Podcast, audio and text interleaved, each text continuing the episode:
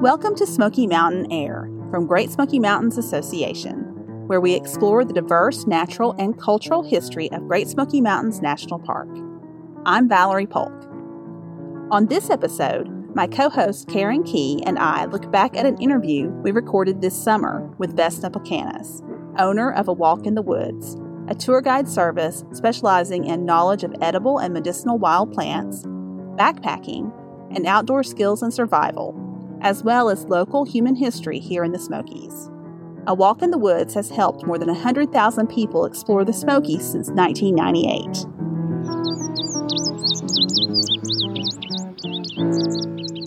We spoke with Plakanis at the height of summer, and she described some of the best wild edibles for that season. Please remember that picking plants is prohibited in Great Smoky Mountains National Park, but some fruits, berries, nuts, and certain mushrooms may be gathered for personal use within limits. No wild mushroom should be eaten unless its identification is absolutely certain, which usually requires an expert to determine. Many mushrooms are poisonous, some deadly, and the responsibility for eating any mushroom or fungus rests with the individual. As Vesna Plakanis told us, she has been foraging for wild edibles since childhood with her family. Her lifetime of outdoor experiences eventually led her and her husband Eric to become expert naturalists. We spoke with Plakanis on an online video chat. Here's my co host, Karen Key. Welcome, Vesna Plakanis, to Smoky Mountain Air. Hi, thank you very much. Excited to be here. How did you get interested in foraging as a pastime? Well, my mother is French. French have a long history of foraging for their meals, especially mushrooms. That's that was always a, a big tale that my mother and my uncles and my grandfather would tell me from when my mom was young. She grew up during World War II, and so they supplemented their meals with foraging. So that was something that we did on a regular basis growing up as a as a child when I went to France to spend time with my uncles and my grandfather, we would go out and forage for mushrooms and uh, greens, and then we'd bring them back, and then we'd have fresh, delicious meals.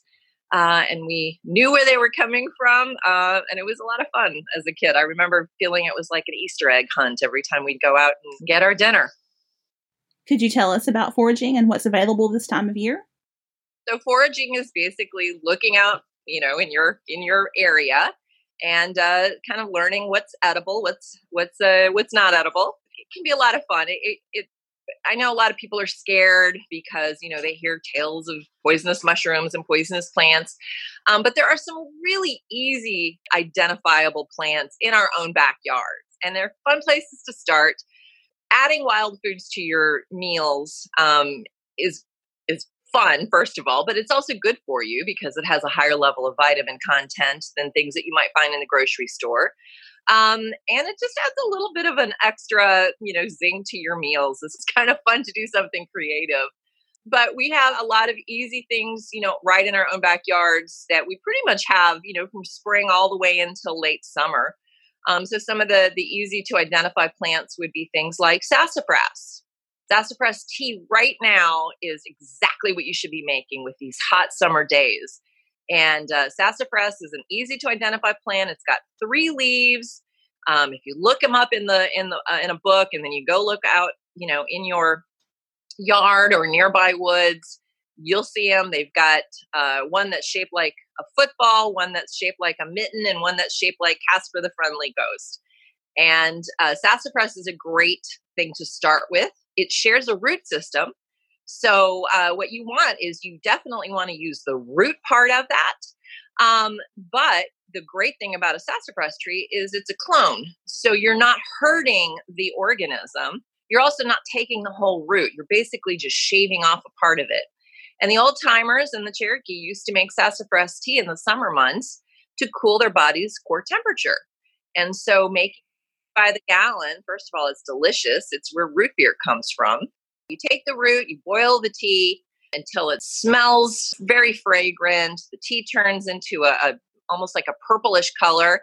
I always add a tiny bit of local sourwood honey to it and put some ice in it. And then that's something you can drink all summer and it'll keep you cool. So that's just one of the many things that, you know, are easy right outside your yard. I'm sure there are guidelines folks need to follow. It's not as simple as just picking whatever you want and eating it. So, can you tell us a little bit about what you should do while you're picking? Absolutely. We use the rule of three. The first one is identification and verification. And uh, even though I'm very familiar with a lot of the plants and mushrooms, you know, I always bring at least a couple of field guides just because there are some things that may look alike. And it's also, it's just a good idea to just double check, make sure you've got the right, um, you know, thing that you're picking. The second thing is location, location, location. You don't want to be picking in places that, first of all, you don't have permission to pick in. If it's your neighbor's yard, you know you want to make sure that you're getting their permission if it's a national park or a national forest you want to make sure that you're following the guidelines of those natural areas for example in the smoky mountains uh, you are not allowed to pick um, you know to dig things up you can pick enough for your own family or for yourself.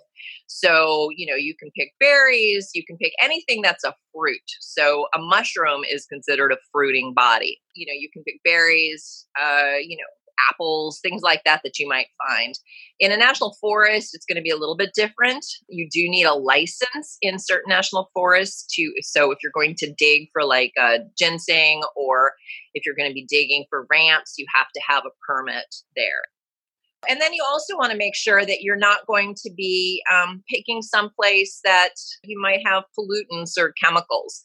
So, roadsides, places that have uh, been sprayed with herbicides, pesticides, things like that, you definitely don't want that. And then the third is the Cherokee rule of four. That's something that is near and dear to my heart. First of all, because it's a, it's local. It's also a good way to remember to honor the area around you. And the Cherokee Rule of Four is the first thing you do is uh, when you come to an area and you see plants, you want to skip the first one. So that was what the Cherokee did. They skipped it so that their brother or sister behind them could eat. Then you skip the second one, and you do that so that the animals and insect also has something to eat. And then you skip the third one so that it reproduces. So you'll have more next year. And then you take the fourth. And when you do that, you always honor the plant. Or if you're harvesting animals, you honor the animal too, because you're understanding that whatever that is is giving its life for you. And uh, I think that's in a lot of ways the most important thing um, because you know it, it, that's why we say Thanksgiving. That's why we say prayers at Thanksgiving. That's why we say prayers before dinner. You know, it's just a way of of remembering and uh, and reminding ourselves that we're all connected to the world around us. And um, you know, so it's just a good way to stop and sort of be meditative about the foods we're eating and the medicines we're using. So you mentioned the sassafras tea. What other types of um, greens and things like that would you collect this time of year? or have we missed a lot of that in the spring? Yeah, so we did miss some things in the spring. There are still some things that are good crossovers. Uh, chickweed right now is all over the place. Chickweed is a really beautiful, succulent, um, almost a mat. So it just grows and grows and grows and grows. And that's something you can like pick in clumps and you won't even know this that you've picked because it just grows so thickly. You find those in little cool brooks and streams or in kind of wet you know roadside air areas um, thistle believe it or not thistle is something that's actually kind of delicious and uh, if you can get past the prickles you kind of peel it and it tastes almost like a celery if you can get dandelions right now dandelion greens they're a little bit bitter because they've grown but it's good to have some bitters in your in your diet the dandelion heads are delicious. Dandelions are full of vitamin A, vitamin C. They're good for kidneys, they're good for livers. Uh, what else? Watercress is very delicious right now. That's more of a, of a peppery, that's in a mustard family. So that adds a little zing to your whatever you're making, your salads. Cattail roots. If you can get immature cattails and just dig up the root, it tastes just like a cucumber. So refreshing, so delicious this time of year. Um, if you walk around and you look at your hemlock trees, the very tips are light green. That tastes like a rosemary. So that adds an, a nice little herb to whatever you're making, whether it's a salad or something like that. And then as far as mushrooms go this time of year, you know, we're past morel season. You will find some summer oyster mushrooms, but my favorite are chicken mushrooms. And uh, this is a great time of year for chicken mushrooms. Those are really easy to identify, and they really do taste like chicken. so, those are a few I can think of. Sounds good. So, is there a recipe you'd like to share with us?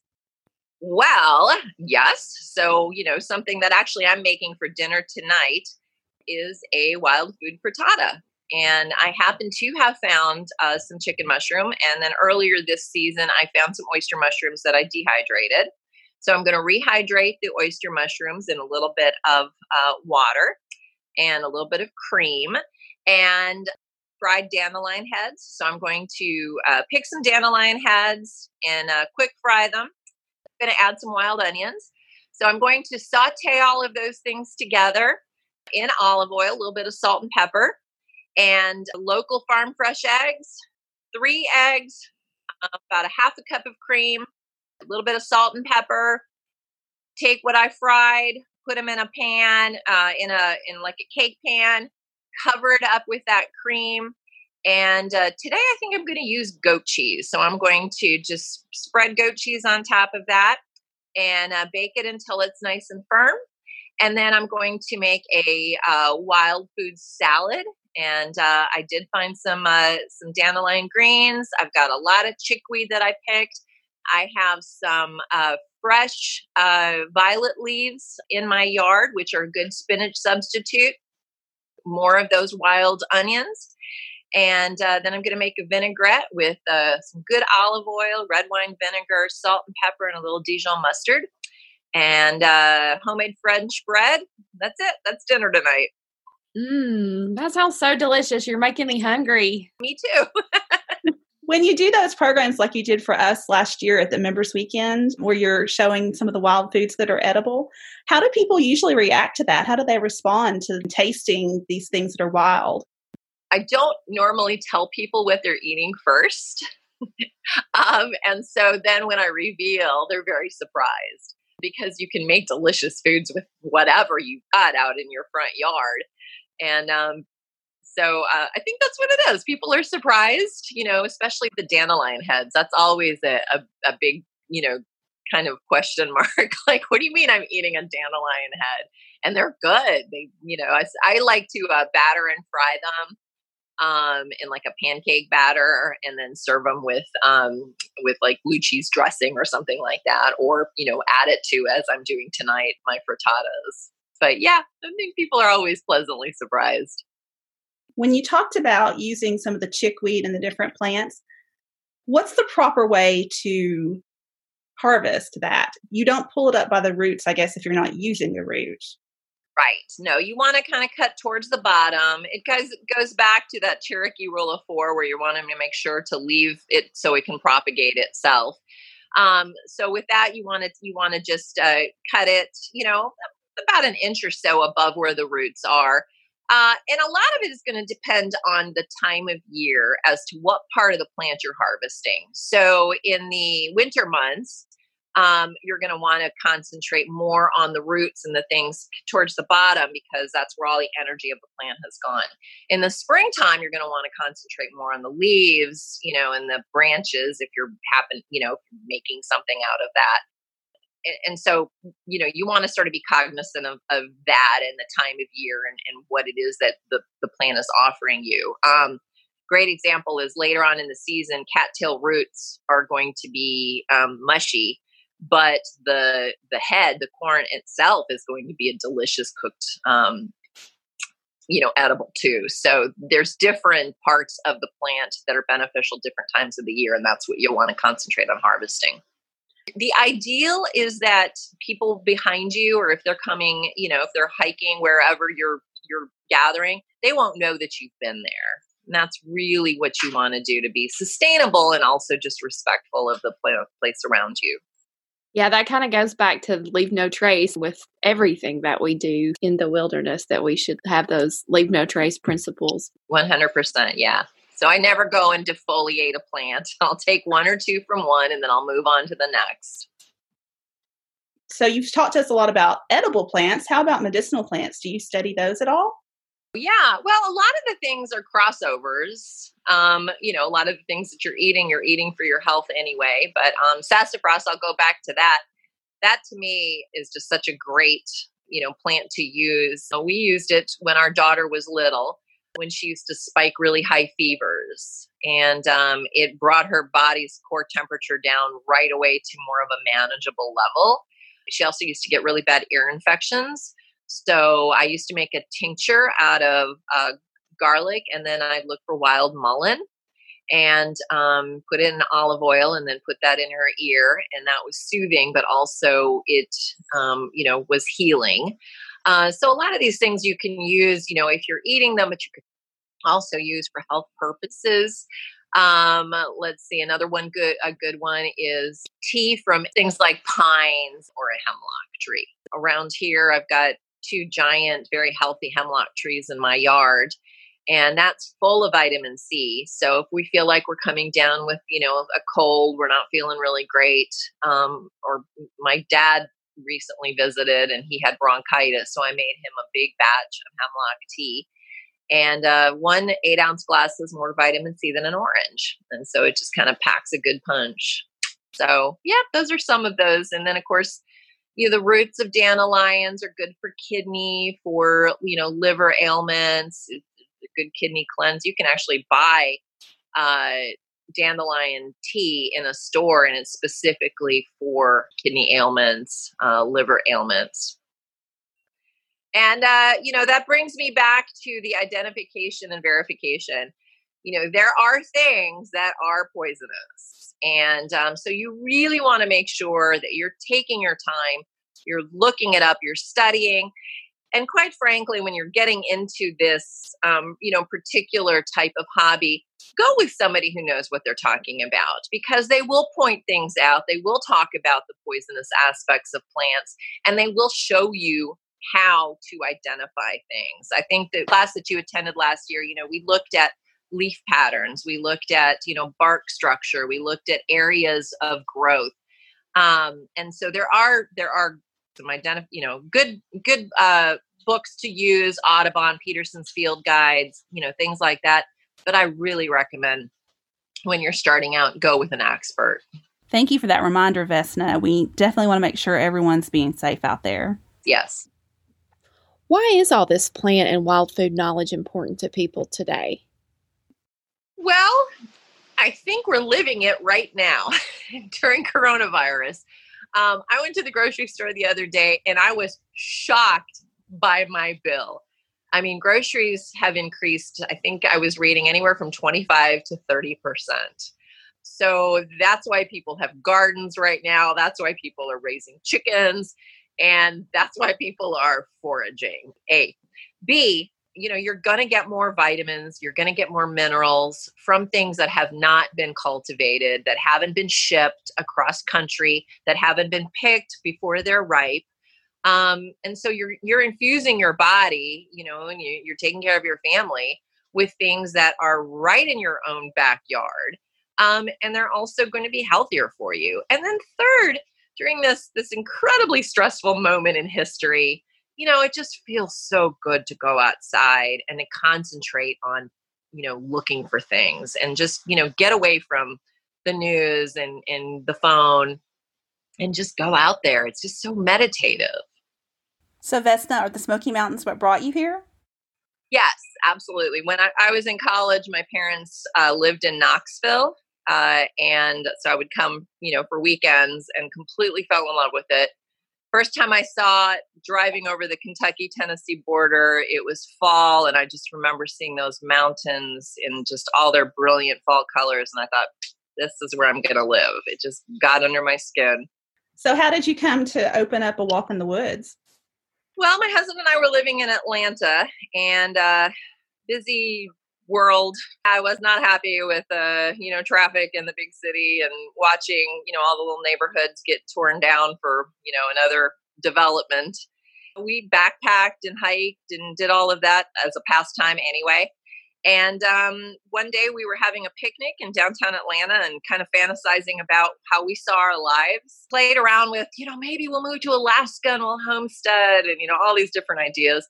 Uh, we went to a coffee shop and picked up a magazine. And in the magazine was an article about a man in Dahlonega, Georgia, has a school called Medicine Bow where he teaches um, how the Cherokee used to live. So we started taking these naturalist certification courses from him. After that, it was like, okay, we, we know what we want to do. Where do we do it? And I was always in love with the Smoky. So I sent my husband on a 10 uh, day backpacking trip and he fell in love too. And then uh, we said, okay, let's take the plunge and do it. So 22 years later, here we are. For people who haven't been to a walk in the woods, tell us about it. Well, uh, we're a guide service that uh, you know kind of specializes in introducing people to the natural world with direct positive experiences in nature. So you know we try to be very hands-on. We try to um, you know kind of make the the area come alive. And so um, you know our guides are all storytellers. Um, you know we'll always bring things that people can try. Um, so that they can taste the things that they're looking at and see what that's all about we're very experiential we want people to to touch things and to you know play in carpet moss and kind of feel just how wonderful and cool and thick that is. Um, and so it's just it's just an opportunity to be really really connected directly um, you know to whatever trail you're on. Um, and our guides are you know just they're so passionate. They love that. They you know they're like little kids themselves. They come alive. I have been on a hike with a walk in the woods leaders. It's really awesome because it brings something so different to, you know, just hiking by yourself because there are things that they pick out that you wouldn't know otherwise. Maybe you're not looking up or you're not looking down. It's just really cool to go with leaders who, and they're so knowledgeable about the park and the trails and the wildlife. It's really something to be said about going on a lead hike like that our guides are wonderful. They're so education oriented and they're so passionate about the park and the natural world in general. So, and I think that really shows. Definitely. So, the Smokies are one of the most biodiverse places for plants. How does that encourage you and kind of drive your passion for wild foods? Well, it, it's exciting and uh, it teaches me that I don't know nearly enough. I'm constantly coming across plants that I have no idea what they are. Um, but that's fun. It's challenging. You know, it's a it's a lot of fun. I've got that iNaturalist app, and so I've been using that quite a bit. Um, and just in walking around, you know, I have a couple of pocket field guides. Um, even if I'm not foraging, just because I'm constantly finding things that I have no idea what they are. But I'm in good company because a lot of scientists don't know what's out there. the estimate from the Discover Life in America is that there's another 60,000 species that are undiscovered in the Smoky Mountains. That's incredible. Yeah. What would you tell someone who is reluctant to try wild foods? You know, even if you're not going to gather these foods, even if you're nervous about it, you know, I encourage you to go pick up a couple of field guides. Pick up the Peterson's Field Guide to wild edibles. Pick up an Audubon guide to wildflowers um, and to trees. And go spend some time outside. You know, look at something. Look at this the structure of the leaves. Familiarize yourself with um, what these plants are in your own backyard. And you know, I guarantee you, if you can go out there and you know learn to identify you know it's going to become kind of a of, of a habit. Um, you know my husband and i you know we were joking a few years ago we were in new york city we are walking through central park and we were identifying all these wild edibles you know just walking through the park and you can't help it it's kind of fun you know you're not going to necessarily pick them but it's really cool to be you know in, in areas all over the country and go oh that's so and so and and uh, it's just it's you know it's like stepping into a painting you know you look at a painting and then you're actually stepping into that world and it just opens up um, the natural world for you Vesna Plakanis, thank you so much for joining us today. We loved hearing about the different plants and the recipes are making us hungry right now. I had fun. Thank you for having me today, ladies. I hope you guys are doing well. See you too. Thanks again, Vesna. Vesna Plakanis is a naturalist, guide, and expert of edible and medicinal plants. She and her husband Eric own A Walk in the Woods, a full range tour guide service emphasizing direct, fun, and positive experiences with nature in the Smokies. Check their website, awalkinthewoods.com, or contact them by email info at awalkinthewoods.com to inquire about programs. Look for more episodes in our series Smoky Mountain Air from Great Smoky Mountains Association to come soon. Our theme music is from Old Time Smoky Mountain Music, GSMA's Grammy nominated music collection available at smokiesinformation.org. Bird recordings by Mark Dunaway. Thanks for listening.